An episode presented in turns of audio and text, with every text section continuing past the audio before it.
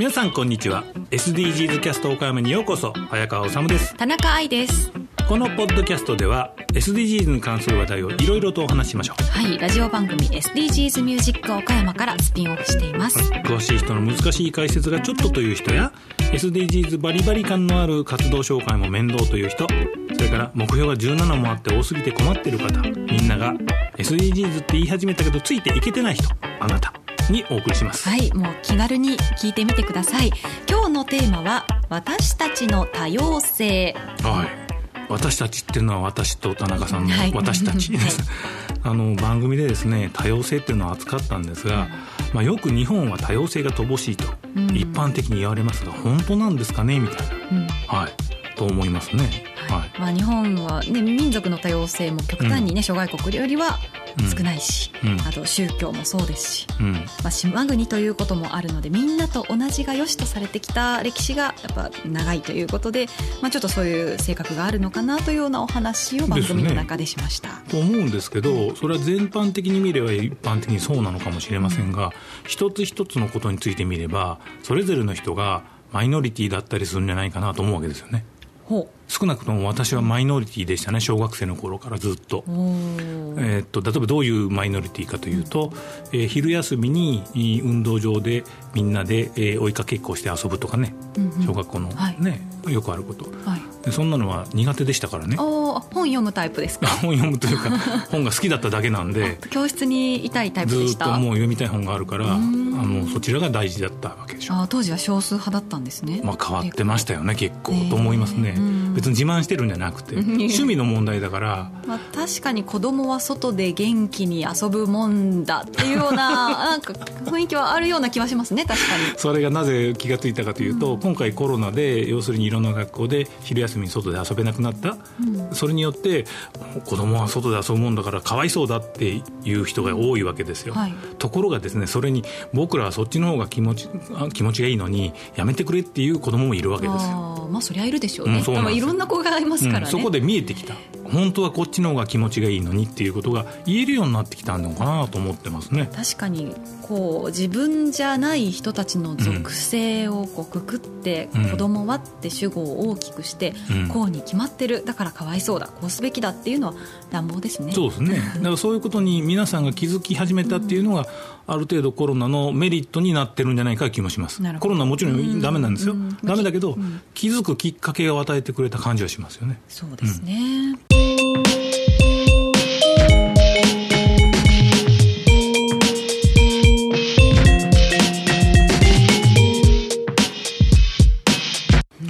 自身はあれですか？自分がマイノリティだと感じたようなことは何かございますか？マイノリティ体験、まあまあ、やっぱり社会の意思決定という点では女性であることっていうのはまあそれは立派な、はいはい立派なというかマイノリティ。ですよね、うん。そこに長い間参画できていなかった名残はまあ感じることは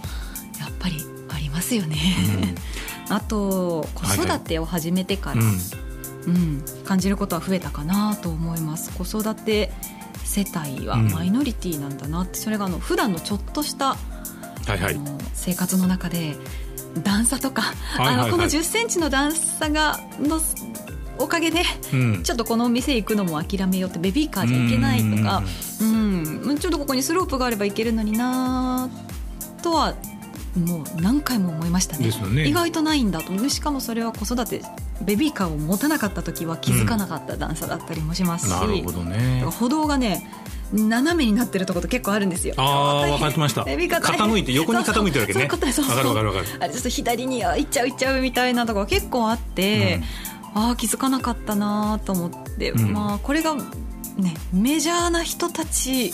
だったらすぐに治ってるんじゃないかなってなるほどね。思いますよね。うん、だからそれはさ、そのなんていうのマイノリティじゃない人がメインで要するに物事を動かしていることによる弊害じゃないかなと思いますね。うん。あの子供のいる世帯の数っていうのをなんかちょっと調べてみたんですけど、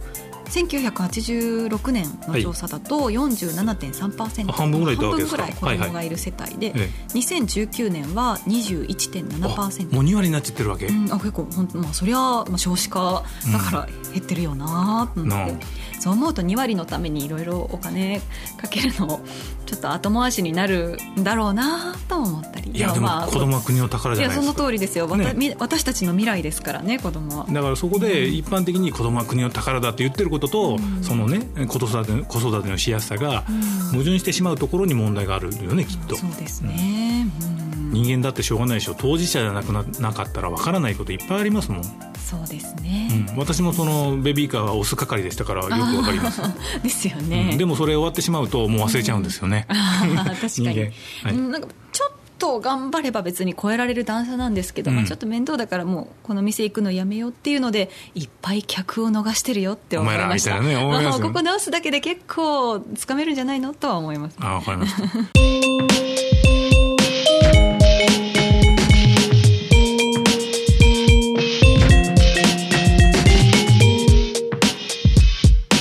一つご紹介しましょうか、はい、あのよく言われてるのがオールドボーイズクラブっていうのがあるんですよもう、はい、おじいちゃんの集まりですか？まあまあまあ違うそうですけど 簡単に言えばそのおじいちゃんの集まりっていうかそのもうそろそろあの引退して方がいい人が、世の中のことを決めてるという単純な話だけではなくて、はい、えーとオールドタイプのボーイズです。男性があの決めているものが多いんじゃないかと、これはアメリカでもございますね、はい、簡単に言えば喫煙室とゴルフ場およびサウナでものが決まっていくという。なるほど。私も経験があるんですが私はあの喫煙もしないしゴルフもしないしサウナもあんまり行かないんで、ということはあの会社の外を置かれてたわけですが要するにそういう自分と同じ行動様式をする人の意見は聞きやすい、そうなる、ね、本当大事なことがそこで決まったりするんですよね。そう決まってることが多いというのがこれは日本だけじゃなくて、アメリカでもよく言われるだからオールドボーイズクラブっていうんですよね。うん、その意思決定者の中に、こう女性の割合が、はい、入っている女性の割合が高い方が、はい、その企業の利益も多くなるっていう研究結果もあるんですよね。やっぱこういろんな多様性が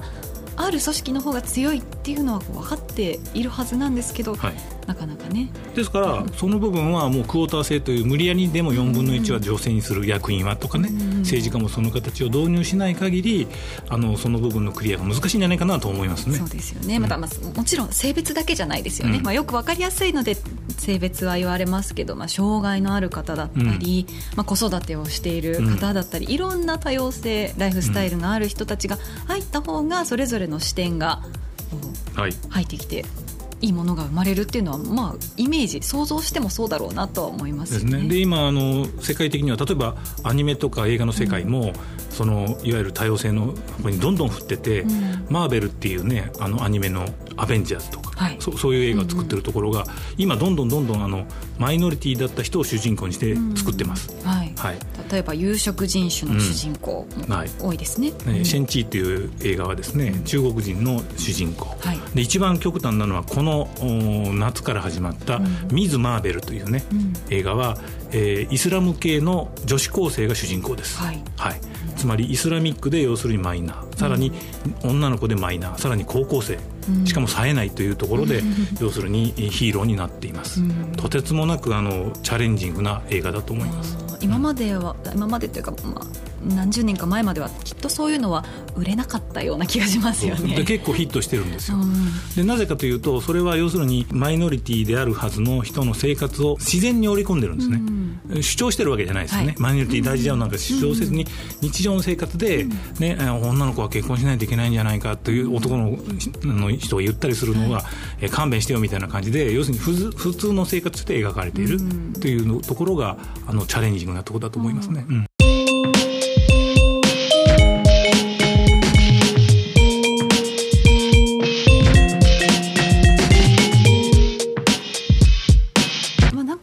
20代の、まあ、Z 世代と言われる人たちにしたら普通なんですよね。もうあの多様性ネイティブの世代だから、うん、なんかやっぱり私もギリギリかな。ギリギリちょっと昔の価値観浴びてるタイプの年代なので、まあねうん、だからちょっとっと意識しないと実現できないなっていう意識があるんですよね、うん、でも若い人たちはもうそれが普通っていうふうに言ってきてるから、ななんか話していて結構あのカルチャーショック受けですよね。だからブラック拘束の話なんかも出てきたのはなぜかっていうと、そういう感覚がある30代の人が自分のお子さんが小学生になったりして、うん、えー、何これ？何やってんの？みたいなことに気づき始めたという面もあるんですよ。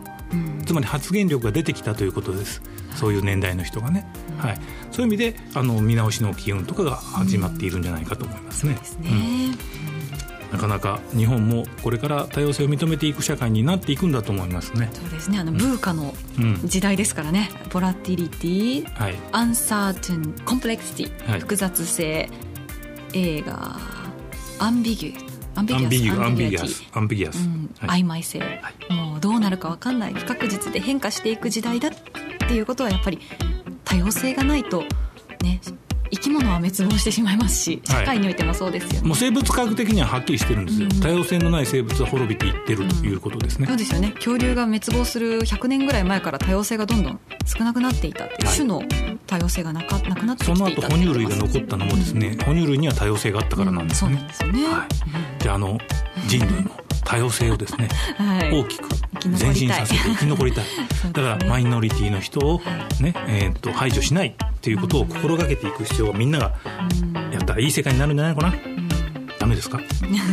きっとそうでしょう。いい世界にしていきたいですね、ね、今の子供たちのためにも、はい、みんなで頑張っていきましょう、い。や頑張らなくていいんだ。みんなで楽しんでいきましょう。はい。ということで今日は多様性をテーマにお話をしてきました、はい、ぜひラジオ番組も聞いてください。RSK ラジオで SDGs ミュージック岡山という番組を毎月第1日曜日の4時25分から午後4時25分から放送しています。ぜひお聞きくださいお相手は早川治と田中愛でした。またねまたね